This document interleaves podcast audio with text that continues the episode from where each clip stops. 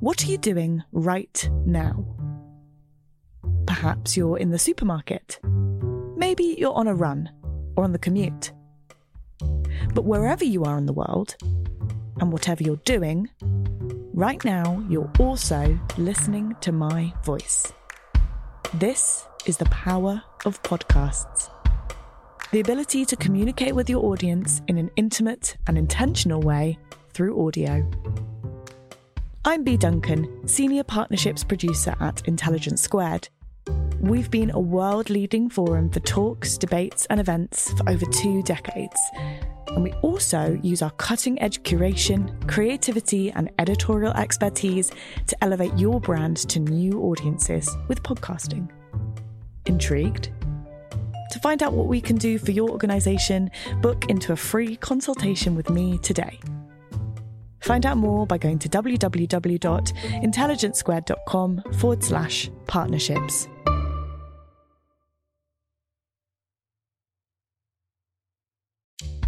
Welcome to Intelligence Squared. I'm senior producer Connor Boyle. Coming up, Carlo Rovelli, the renowned theoretical physicist, discusses his book Anaximander and the Nature of Science with writer and historian Tom Holland.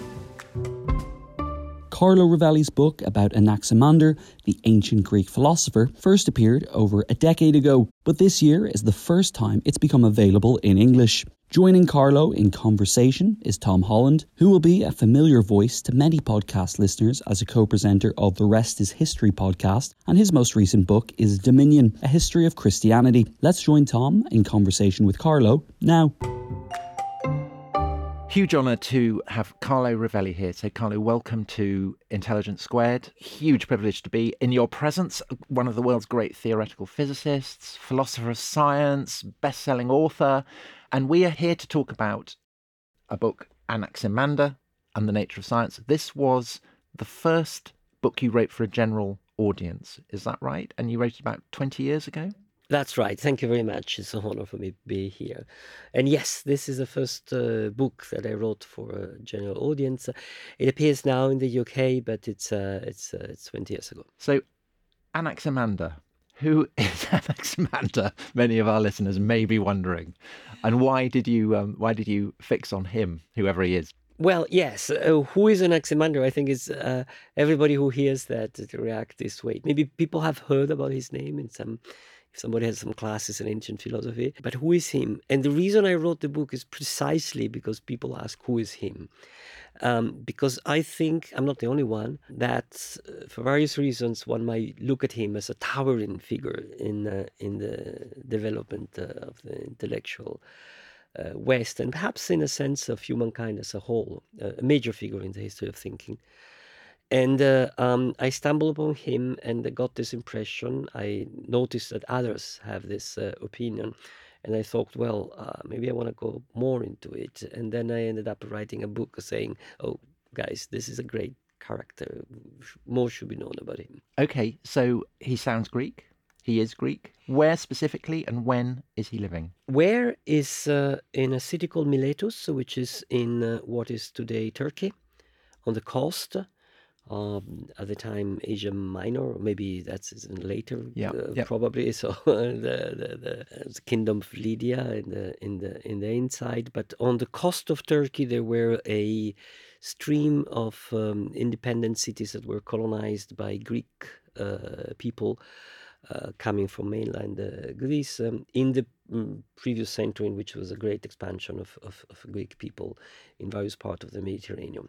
And we're talking of the 6th century before our era, which is uh, not a very well known uh, uh, period, not a very known, uh, I would say, not a very, a very, a very much talked about period of history. It's before the classic uh, Greece. It's before the period much talked about, the one yeah. of Athens. Uh, well, so, so these these so Anaximander is is one of a, a multitude of philosophers who are known as pre-Socratic, so pre-Socrates. Exactly. Um, so this is before the age of Socrates, before Plato, before Aristotle, the kind of the big philosophical the big brand names that everyone's heard of. That everyone knows exactly, which is about a, a century and a half later or something like yeah. that, or two centuries later in Athens. So this is before, and there's this um, group of philosophers that is uh, called pre-Socratic. Uh, and uh, he is the first or the second, and we come back on the first or second. Um, it actually is the beginning of this uh, tradition, uh, which starts in Miletus, his um, his city, and uh, the starting of this tradition of thinking. It's exactly what uh, what interests me in in, in in his story. Okay, so Anaximander is in the city of Miletos Yeah. on the Aegean, the Asian side of the Aegean. Yeah. Great city on the kind of the very, the very flank of Asia. Yeah. Um, this is a world in which it is universally assumed that uh, there are gods, that there are explanations for the way the world functions that are tied in with uh, an understanding of the supernatural what is Anax- Anaximander's take on this, and, and and and what is it about his perspective on the functioning of the cosmos that is so distinctive? What is mostly distinctive, um, which I would separate from the specific ideas that hit me so strongly when I uh, stumbled upon him, but it was mostly distinguished of him and uh, the group of people around him. So the school of Miletus, which includes uh, Thales' uh, master, so to say, which is a bit older than him, and others a bit younger than him, is that uh, um, uh, somehow all the text we have uh, from the time. Remember, this is three almost three millennia ago, but civilization was much older than that. Of course, we have texts that go writing. It's another three millennia earlier or something, and we have a lot of writing from Egypt, from Babylonia, from from the Greeks themselves earlier. We have Homer, we have Hesiod. Um, everything up to the, that moment um, uh, talks about nature, talks about the history of humankind, about the history of the world, about how things happen, about the structure of the cosmos, always in terms uh, which are very deeply intertwined uh, with divinity and with gods, uh, and more specifically with the histories of, of the gods. Hesiod writes the, the, the, his cosmogony, where uh, the creation of the of, of the world goes through uh, the histories of various gods uh, fighting, making love, doing their stories. When the Greek talk about uh, tempest, uh, the rain, uh, the sun, uh, it's always Apollos, Poseidon. uh, It's always everything is always motivated.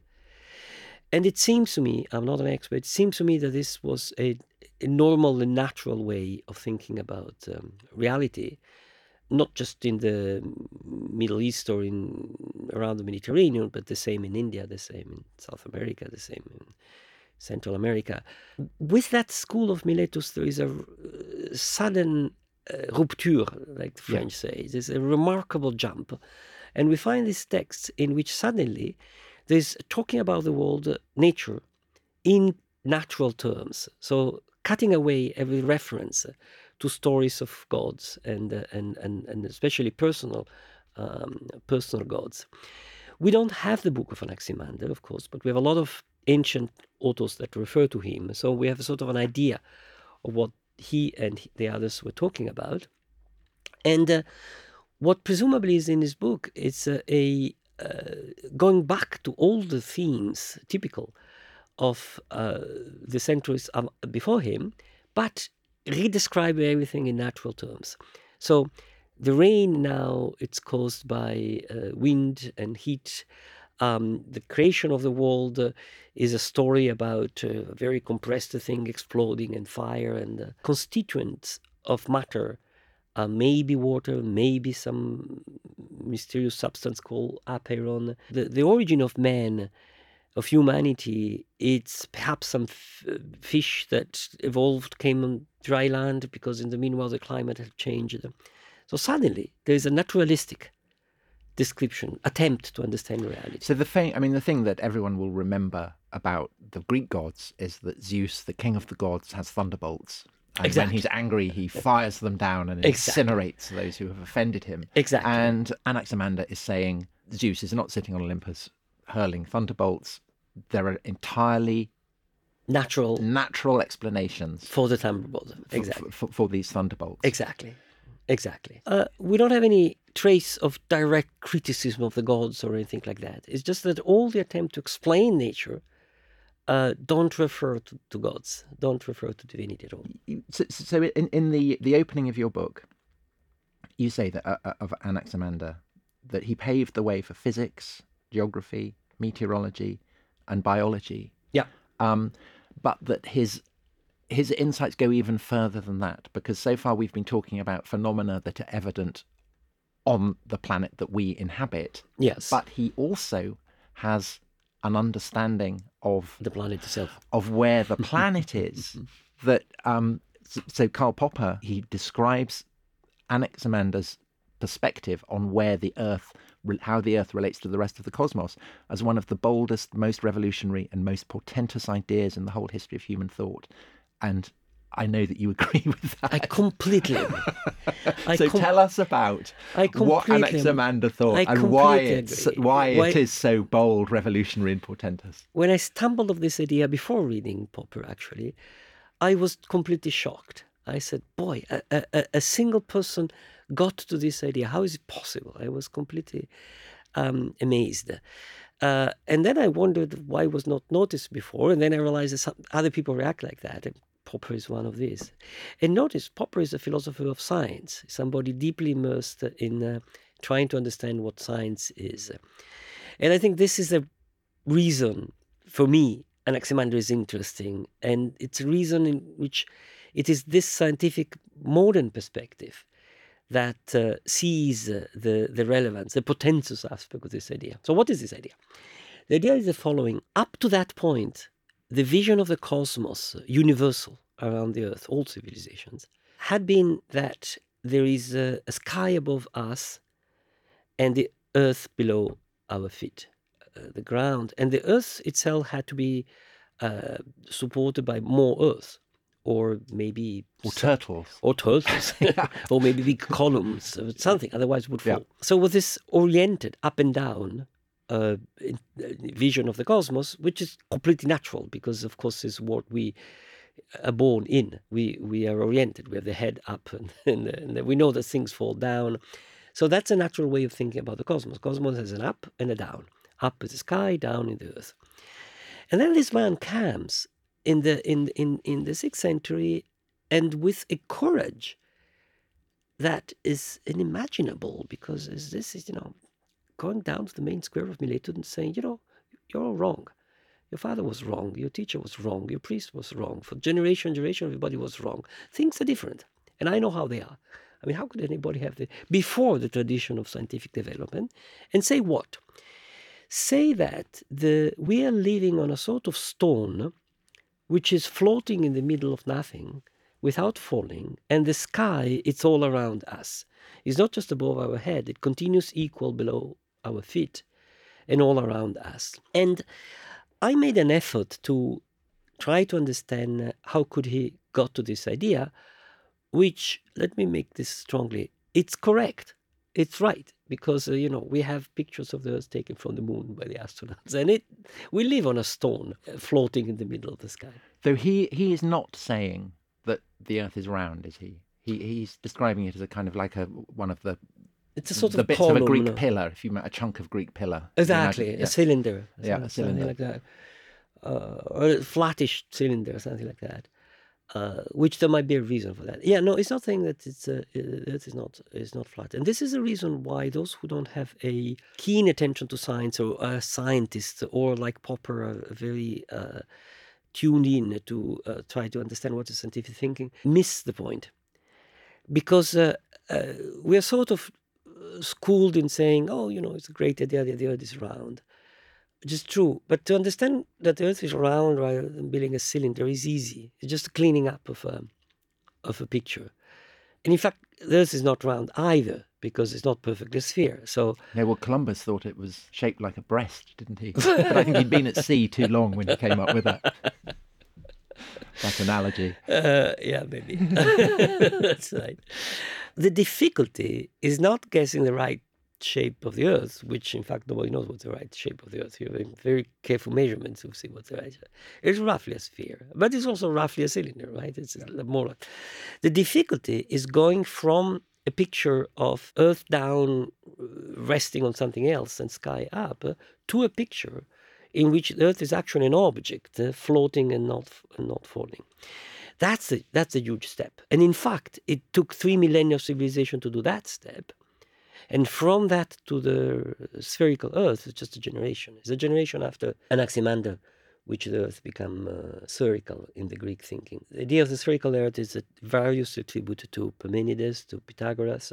Pythagoras probably might have met Anaximander. They Pythagoras from Samos, which is a you can see Miletus from Samos. It's a uh, nearby, and uh, it's uh, was was a young man when Anaximander was a um, old, wise, famous man. So um, the two of may have met. So how the hell? um, yeah, how did he? So, so I mean, that is a big that? question. How did he get there? How did he get that? And uh, it's uh, of course the answer is very complicated, and we ne- we will never know.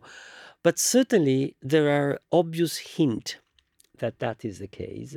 So I think, from my perspective as a scientist, the difficulty was not to guess that this could be the case, uh, because we see the sky literally rotating around us. If you uh, look at the star in a um, in a clear night, um, in a few hours, the, the entire starry uh, sky returns around us. So it seemed obvious that it keep turning. If if there's this big sphere turning around us, uh, there should be empty space below the Earth.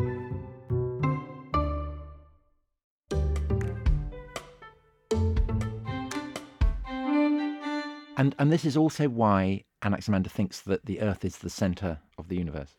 Yeah, he doesn't say it's the center of the universe, but it's a, it gives a picture of uh, the cosmos, uh, which is sort of rotating around, around this, uh, yeah. this uh, around the Earth. There's big wheels, kind of because they're kind of tubes, aren't they? He imagines there are tubes, tubes, and spilling light out through gaps in these tubes. Yes, and yes, and once again, uh, it's a fantastic combination of uh, something which sounds very implausible today and a beginning of the right way of thinking. Namely, can we make a sort of mechanical model of what is going on? Okay, what, what is the sun? The sun is some fire up there. How so it's not a chariot driven exactly, across the skies. Exactly. From a chariot driven by Apollos with, uh, with the horses uh, to an actual solid wheel full of fire with a hole and and what we see as the sun is is the hole uh, that, that allows us to see the, the, there is the major jump which is from a, a, mythical story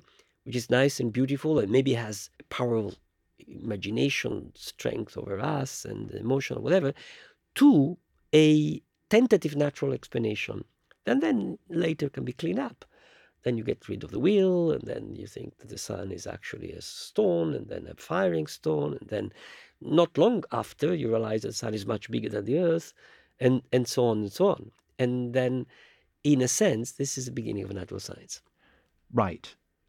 But there is a big difference, isn't there? Which is that Anaximander is not able to test this. He's not oh, able oh, no. to offer proof. No, uh, he's not um, able to test that. He's able to uh, offer ways of thinking, possible ways of thinking about that. Um, I think his genius was to address the question that obviously make the idea that the earth floats into nothing difficult to accept, which is why it doesn't fall. Uh, I'm sure that for centuries of civilization before him and elsewhere in the planet, in other civilizations more or less connected to to the Mediterranean one, a lot of people came out of the idea the earth, the, the sky is rotating around us, so maybe the, the earth has nothing below, right? But nobody bought this idea. Why? Because there's an opposite obje- objection. The earth would fall.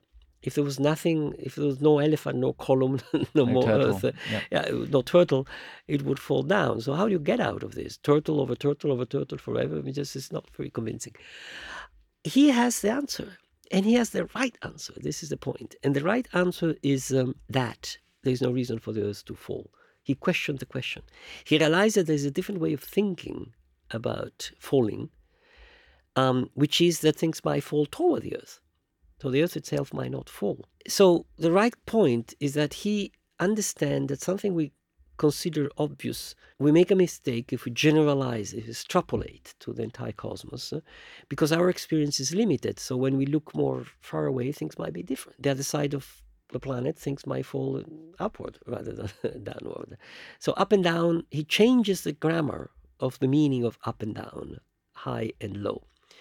And this is spectacular because this is the same thing that Copernicus is going to do, that uh, Einstein is going to do, that uh, Newton is going to do. And, and presumably that you are doing. So that's as why as, I got, as a physicist. That's why I mean, got, how do you? That's do you why feel? I got I got uh, into that because for me, understanding what he did is uh, try to understand what I'm supposed to do. I mean, I'm paid for uh, continuing bring with many others bringing ahead this path of discovery. And at some point you ask but he didn't have the proof. And uh, this is the core of the story because of course modern science is based on uh, finding proofs making measurement testing theories writing equations making predictions testing these predictions. And we're told at school that this is science. This is also science but science is not just that. And uh, because uh, by making measurement, testing, writing equations, you don't do science. You need else. And what else do you need? Exactly the kind of things that Anaximander started. So at the core of science, there is more than writing equation, making measurement, and testing prediction. There's much more. What is this more? Is finding new ways for conceptualizing reality, understanding that some of the obvious assumptions that we have are wrong. So everything falls down. So the Earth should fall down. It's wrong. Copernicus, um, the Earth obviously doesn't move. Okay, it's so obvious that it doesn't move. How can you question it? Well, if you question it, things get more clear. And let's put it this way: Copernicus, did he ever prove that the Earth rotates? Well, Or neither was- did Galileo, did he? That did- was that was the whole did problem. Galileo. and it's more: Do we have a proof that the Earth moves? No, we don't. We don't have a proof. the Goodness, theoretical physicists telling me that. Yes, no, absolutely. do, do we have a proof that the Earth is not the center of the universe? No, we don't, of course. We don't even know exactly what it means. How do you prove that you're not in the center of the universe? I mean, suppose God comes and said, you know what, you are the center of the universe. Can you disprove that? No, because we cannot measure the boundary of the universe. What is the point?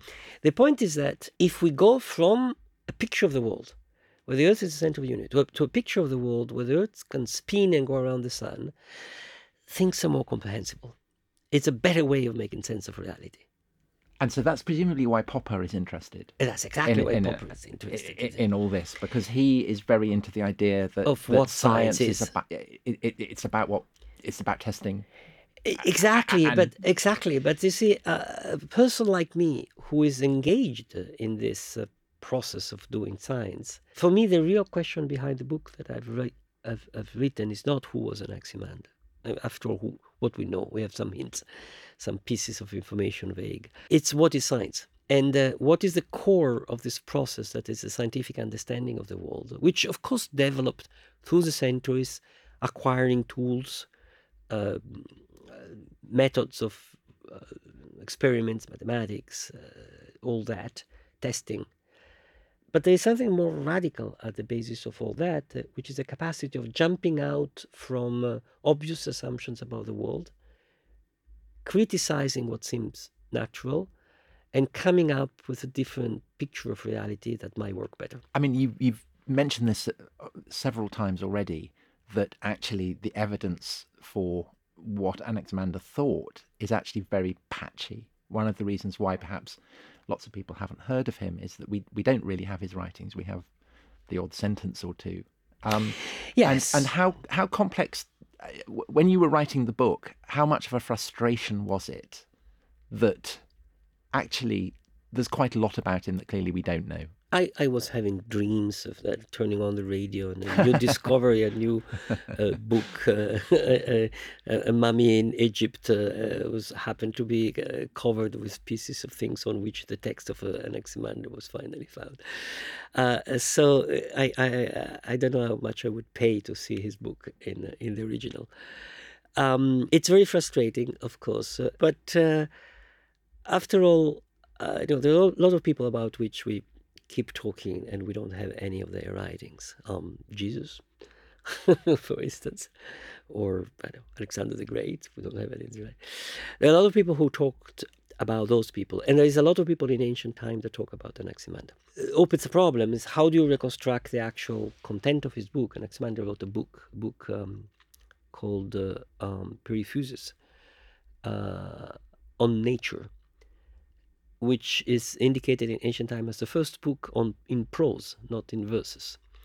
So he's inventor of the prose, uh, as Molière would have put it. People who are capable of doing these things, not me, uh, have spent their life uh, collecting all the references to authors like Anaximander, and uh, uh which are scattered through, through the vast uh, ancient uh, literature that we have, and like a puzzle, trying to figure out what is reliable, what is less reliable, what is confused, what is less confused, um, and from that try to understand what was in, in the book originally. So I started from there. I don't do the actual process. I'm not an historian. So I trust on the people like Dirk Couprie and others who have done this work and I've written some books saying uh, on the basis of all this ancient material, presumably this was in an Anaximander book. My role has been I'm a scientist, I do sciences, I, I, I start from this hypothetical extraction of the book and I say, look, this is a major step here. This is a beginning of something that had a, a, a development, and the line of development of that is what we call modern science today. So, so just to tease that out, this happened. You know, Anaximander is two and a half thousand years ago, more yeah. than that, and his writings are are mostly lost. Yeah. Um, so we depend on reports of reports of reports about yeah. what he actually taught and what he said. So if this is the the, the kind of the great beginning of yeah. the scientific tradition, how is it mediated down across the centuries and the millennia to you? Yeah. So um, very briefly, uh, the line is this: the, the, the, the so-called pre-Socratic philosophy. It's an explosion of discussions of possible all sorts of things, including naturalistic explanations of the phenomena of the world. Uh, uh, Aristotle talks a lot about uh, Anaximander, and definitely in Aristotle there's an attention on nature uh, one can also say Aristotle is the first scientist from, from another perspective. His biology is, is, is astonishing. It's, uh, it's, it, because Aristotle, you know, he accepts, for instance, that the Earth is is freestanding and that it's a sphere. Absolutely, and he attempts proofs. Well, he, he, he, he's, he's more than attempts. He has very convincing proofs, I would say. Lots I think... of which, are, some of which are not actually accurate, but no, but some, mean, are, but, some, but are very, some are very good. I mean, the shape of the shadow of the Earth on the Moon. Uh, I would say today is the best direct evidence. No, today the best evidence is a picture taken yes. from the moon by astronaut, or you know the, the, the timetables of the airlines around the Earth. Um, but if you discount the last, uh, discount after Vasco da Gama doing the, yeah. two, the his his boat uh, uh, Magellano, who is it? The, yes, the, yeah, the, two, yeah. the two, the fact that the shadow of the Earth uh, is obviously a disk uh, from whatever orientation the Earth has. Uh, it's hard to to come out with any other explanation, if not that the Earth is a sphere. So, and that's as in as Aristotle. So, others are maybe less good, but that's certainly very strong. That's very remarkable because Plato also says that the Earth is round. Because his his um his writings are the first direct statement of that, I think. In they? the Phaedo. Yeah. It's the first direct. Yeah. One thing I noticed in my book is that isn't a dramatic witnessing of the silly separation between science and uh, humanities. Uh, the fact that uh, in the humanities, the Phaedo is, you know, it's uh, it's one of the most read, probably and nobody notices that it's the first written yeah. statement in the history of humankind which says the earth is round but it's also it's fascinating that diogenes laertius who you talk about a lot in the book because he writes these histories of biographies of philosophers. And one of the fascinating things in his biographies is that he's endlessly saying that a whole range of philosophers are the first to have come up with this idea that the globe is that the, that, that the earth is round. And so clearly by that point it's been recognized that it that discovery is a is a something that you you know you want to, you to want boast to tri- about. attribute Yeah, the boast about to your hero. exactly. Exactly, exactly. In fact, we don't know who is the first one. Um, yeah, and there's a, a century, a little bit more a century. So it's it's astonishing. And Anaximander came out with the idea that there is, is, is just a, an object with a shape. And a century later, everybody's convinced. Uh, Plato says he believes it's round, but he's, he doesn't have the proof of it. But also, I mean, it's a different way of understanding the world, isn't it? I mean, Plato is is seeing the world in it, it as as as ideals. I mean, that's what matters. That's true. Whereas Aristotle is more he's he's more about looking in the insides of octopuses and Absolutely, you know, and do uh, yeah, science. uh, dissecting. Right, the observative science. But out of the schools, uh, in fact, it's Plato, the anti-scientist in a sense, that sets the problem of astronomy, ancient astronomy. Can we predict, in fact, fully understand or reconstruct the motion of the heavens in terms of mathematics? It's Plato that has the bring forth the Pythagorean intuition, which is an astonishing intuition of the ancient world that mathematics is useful for describing reality, which is totally missing in Anaximander, of course. So my take on the Milesian philosophers, and one of the reasons why they why Anaximander is writing in prose is is that prose is in the Greek world is used to write laws, the laws of cities. So Lycurgus writes the, the laws of Sparta, and Solon writes Yeah. the laws of Athens, and so on. Solon is a, is a, is a contemporary of Yes, one of the sages Yeah, of Greece. right. Um, and I think that what the, what the Milesians are doing is trying to write laws that encompass everything. So they're trying to explain everything. I agree. I completely agree, and I, I completely agree. That's also my reading. I mean, to the extent in which we can hope to reconstruct what yeah. was going on, that's also my reading. Uh, one of the greatest contributions of the Milesian is exactly the idea that look, things don't happen randomly. There are laws uh, that govern how things happen, and we can get to these laws. And this is definitely uh, very present in Athens a century later and completely dominating the uh, the the fantastic development of astronomy in in Alexandria. Another century or a couple of centuries later, uh, through Hipparchus, uh, Aristarchus, and then we have uh, that we have a, a direct uh, evidence of that because we have the Book of Ptolemy. The Book of Ptolemy is an astonishing account of ancient uh, astronomy and it's science with a capital S uh, of the best level we can imagine because it's uh, mathematics, observations, predictions, and extraordinarily good predictions. With good astronomy, you can use it, the book, you can use it today to predict the position of the sky of Venus and Mars today. So this is a book written 2,000 years ago that can make predictions good for two millennia in the future. So that's science at its best contrary to what we teach to our students that Ptolemy is all wrong. Ptolemy is not all wrong. Ptolemy is right. Um, Copernicus is more right. Newton is more right. Einstein more right.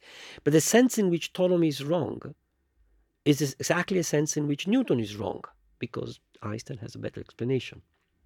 So there would have been no Ptolemy and no astronomy, and therefore no Copernicus, no Newton, um, without this. Uh, set of new ideas uh, that emerged before uh, before that.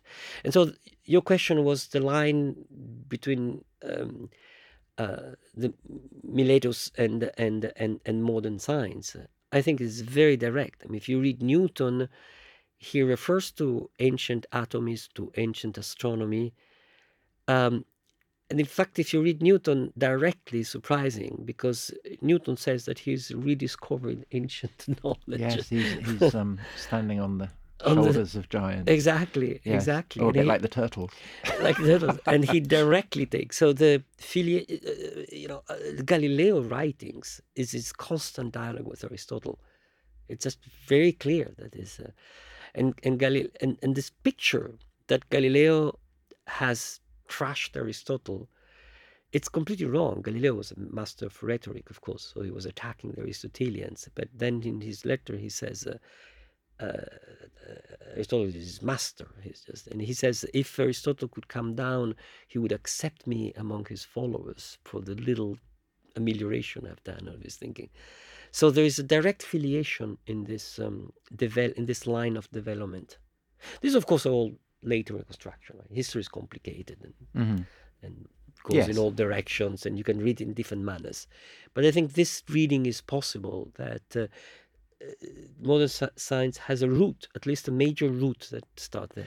I mean, it's we, we're recording this um, in a studio in King's Cross, which is not far from the British Library. Aha. And in the British Library, um, they keep the Lindisfarne Gospels, these incredible Gospels that were written on um, uh, a, an island off the Anglo-Saxon kingdom of Northumbria in the early Middle Ages. Uh-huh. And the great the great scholar of that period was Bede. Bede, Bede al Venerabile, as we call it in Yes, Italy. yes. I think I think the only English scholar to appear in Dante. Yes, right? that's right, Bede al Venerabile. So we're very proud of him, which is why I've mentioned him. And he he he writes about the Earth being a sphere and being a, a, a freestanding. Absolutely. And I was I, I, was so, reading your so book. The, so does St. Thomas. and so yes, yeah. but I was reading I was reading your book um, about eight miles from Lindisfarne, ah, and and, Oh. and and thinking how incredible it was that there was this kind of line of intellectual descent Yeah. from a, a, a Greek on the shores of the Aegean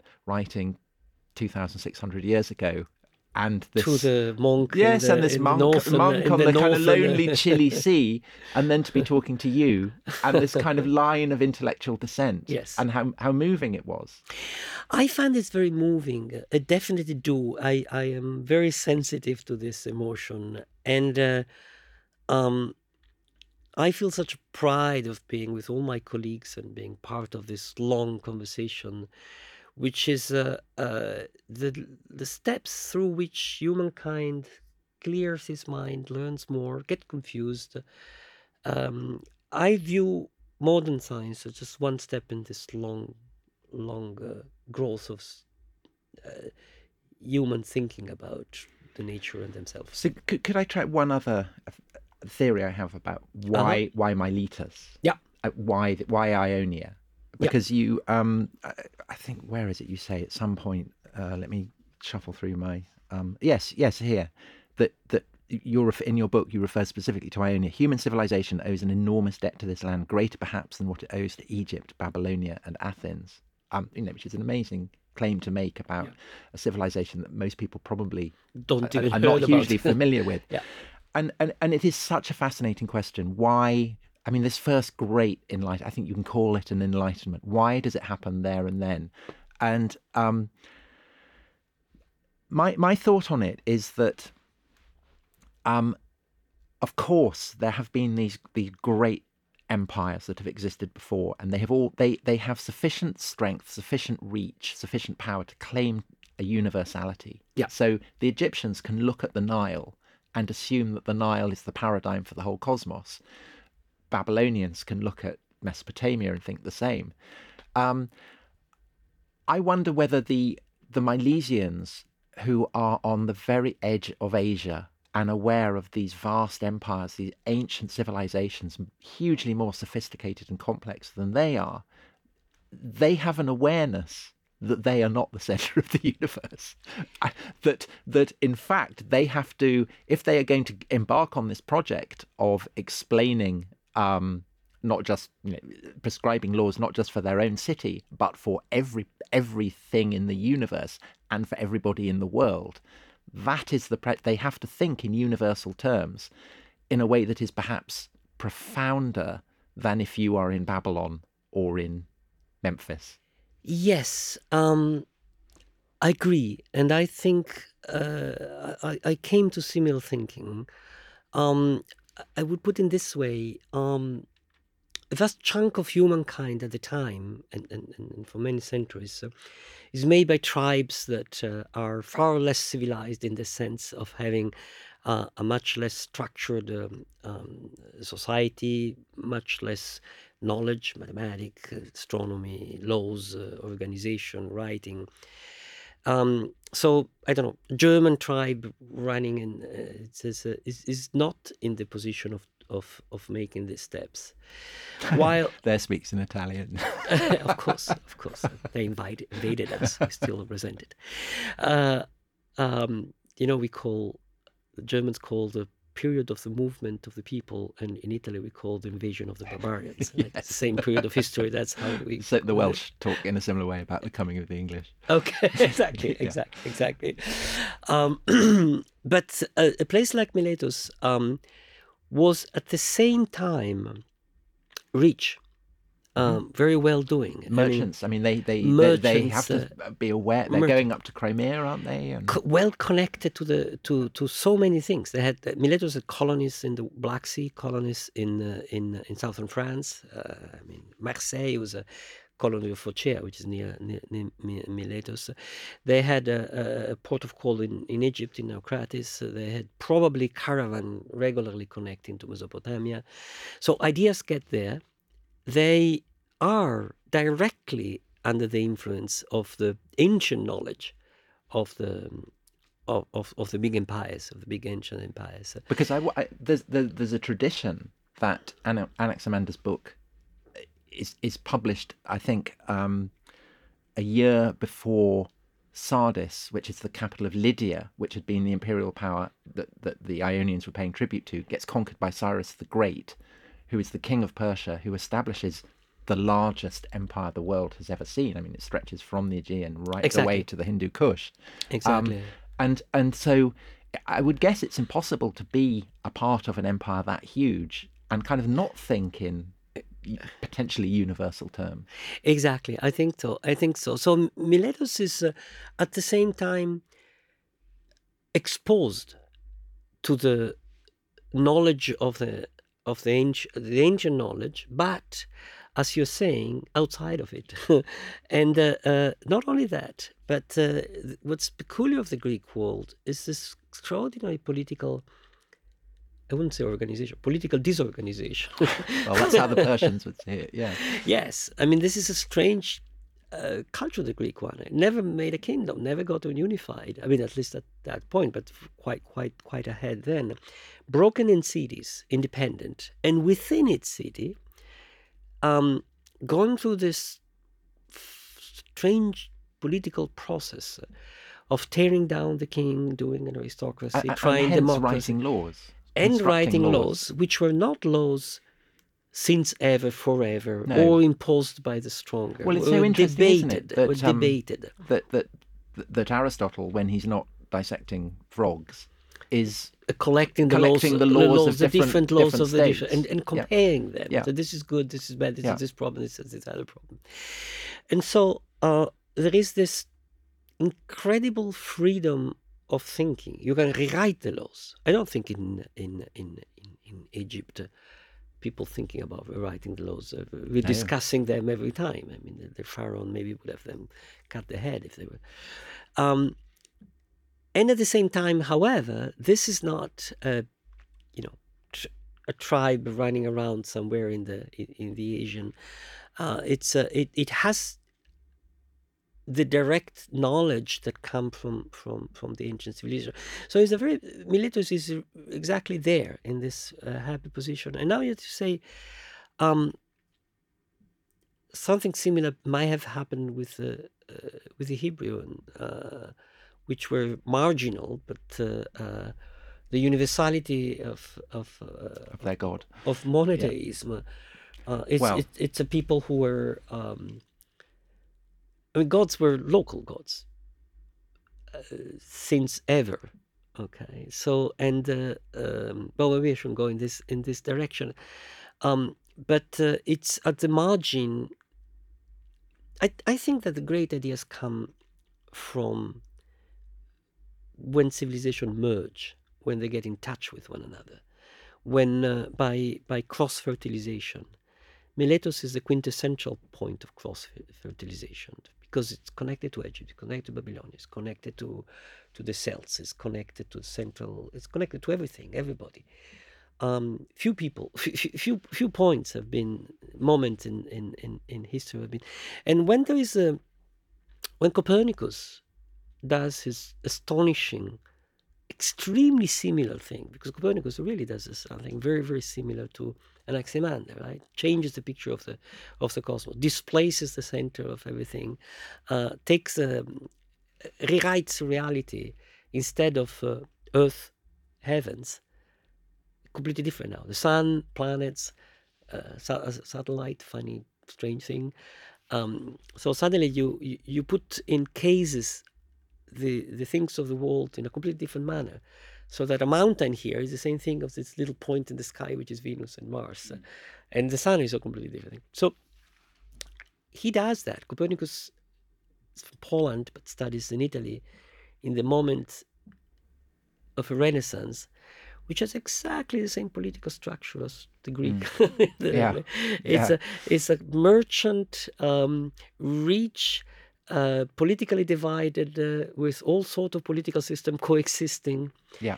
And so on and so forth. And this is, I mean, the, if you look at China history, the by far the most productive intellectual period uh, in, in, in the past uh, of the mil- millennia of, of, of, wonderful China history is the period of the springs and the autumns, when again China is broken in uh, in, in in little kingdoms, each one going intellectually in a different directions, and there the intellectual moving from place to place, trying to write laws but and having, to say how do we live together. Having said that, I wonder though whether the the say the the fact that Miletus is in the shadow of the Persian Empire and indeed in due course will be wiped out uh, shortly completely after. by the Persians. Shortly after. Um, but whether the, whether the sense of being brought into a, a, political unit or being you know even on the shadow eh, uh, being on the margins of a, a, vast political unit means that you have to start thinking in universal terms because um,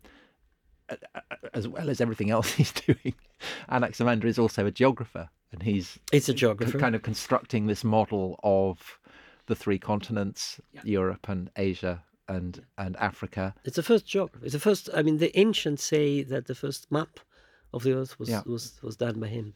So, so he's thinking in kind of universal terms. In due in due course, um, this same culture will give will will produce Herodotus, who is yeah, in, in after, the, yeah. the, first great historian, and he likewise is is trying to write a history that is universal in its scope, and obviously his understanding of of how his, his attempt to frame how the universe functions is a kind of reflection of that, isn't it? It's it's it's only possible for someone who is conscious of the vastness of the world and the way in which everything is contained within it to start thinking in those terms.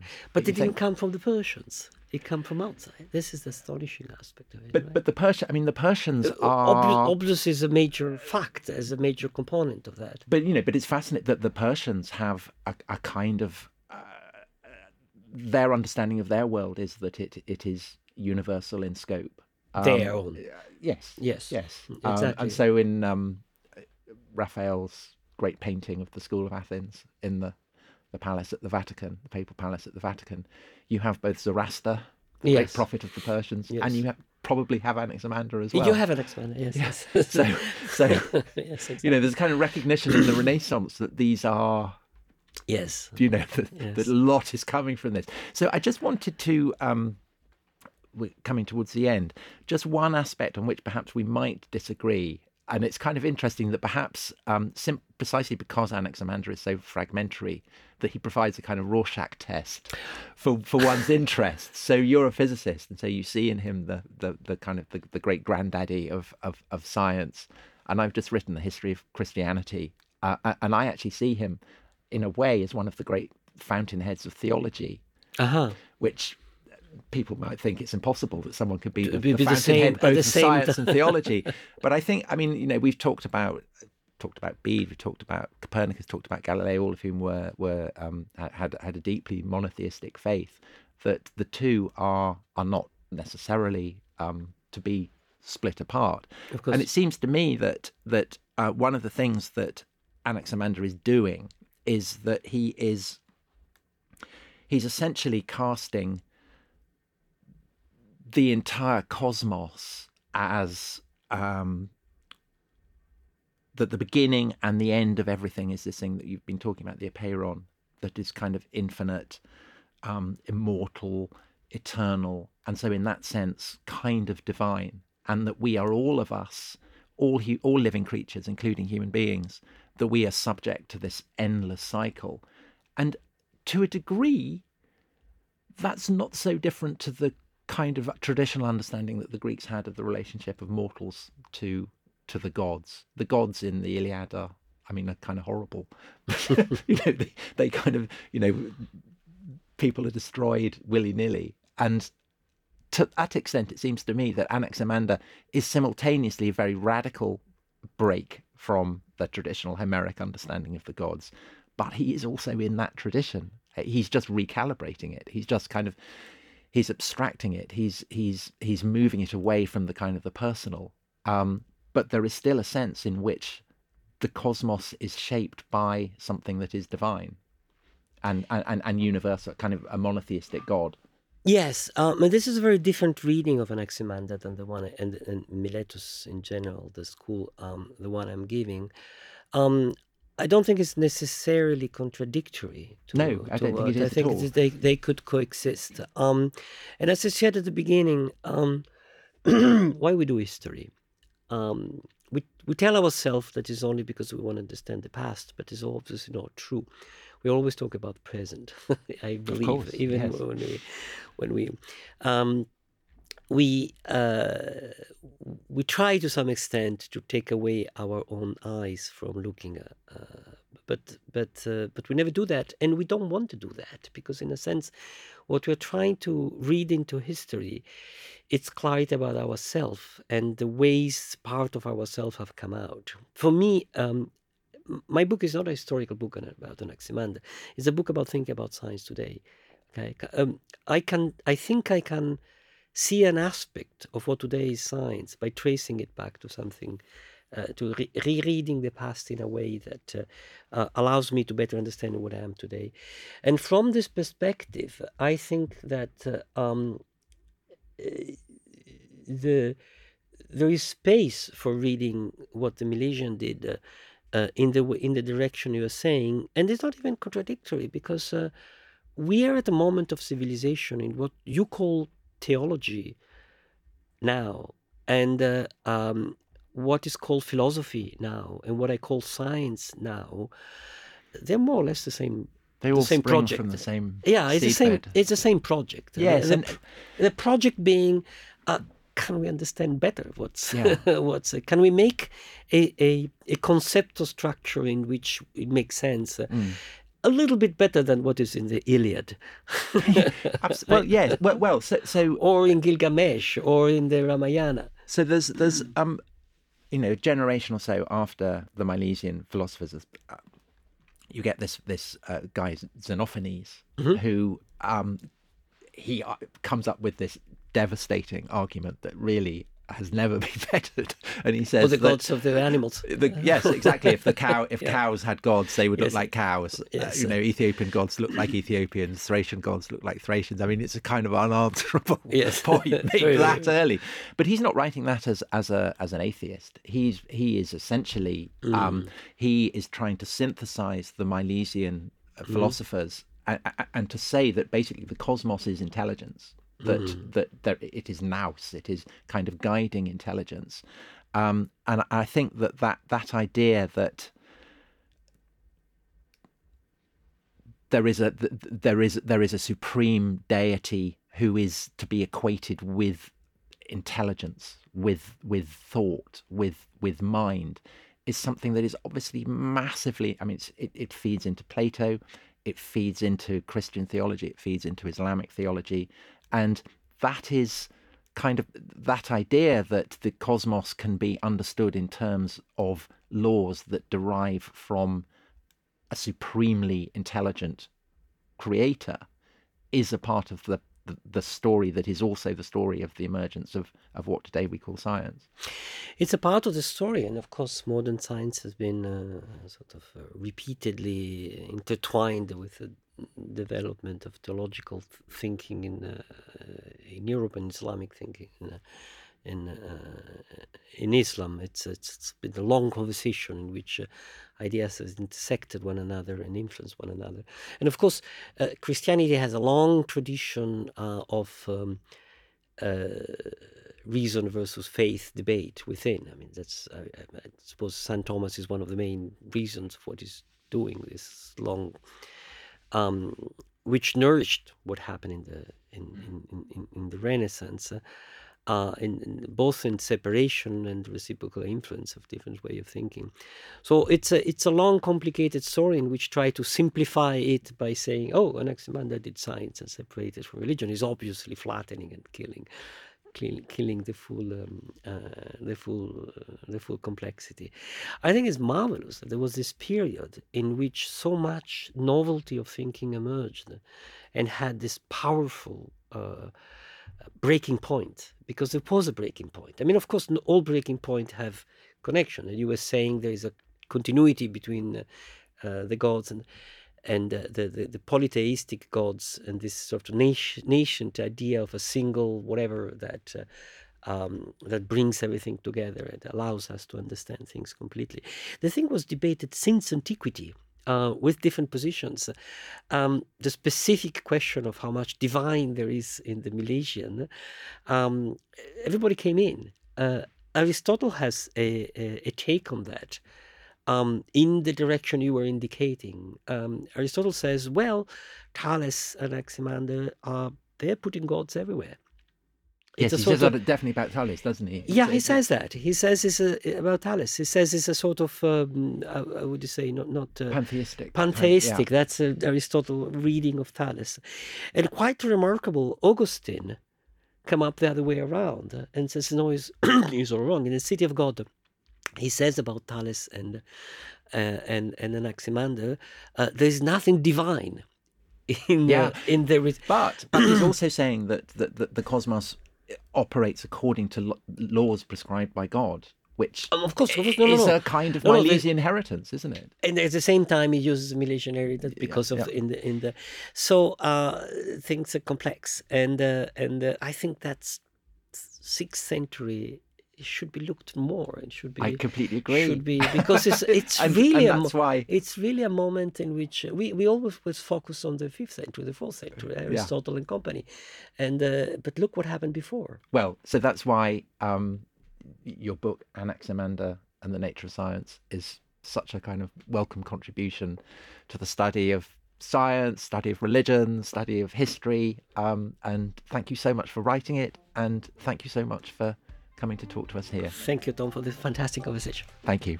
Thanks for listening to Intelligence Squared. This episode was produced by Hannah Kay and edited by Tom Hall. We'd love to hear your feedback and what you think we should be talking about next, who we should have on, and what our future debates should be. Send us an email or a voice note with your thoughts to podcasts at intelligencesquared.com. And if you'd like to hear more, attend some of our live events, or peruse over 20 years of our back catalogue featuring some of the world's great minds, then head over to intelligencesquared.com.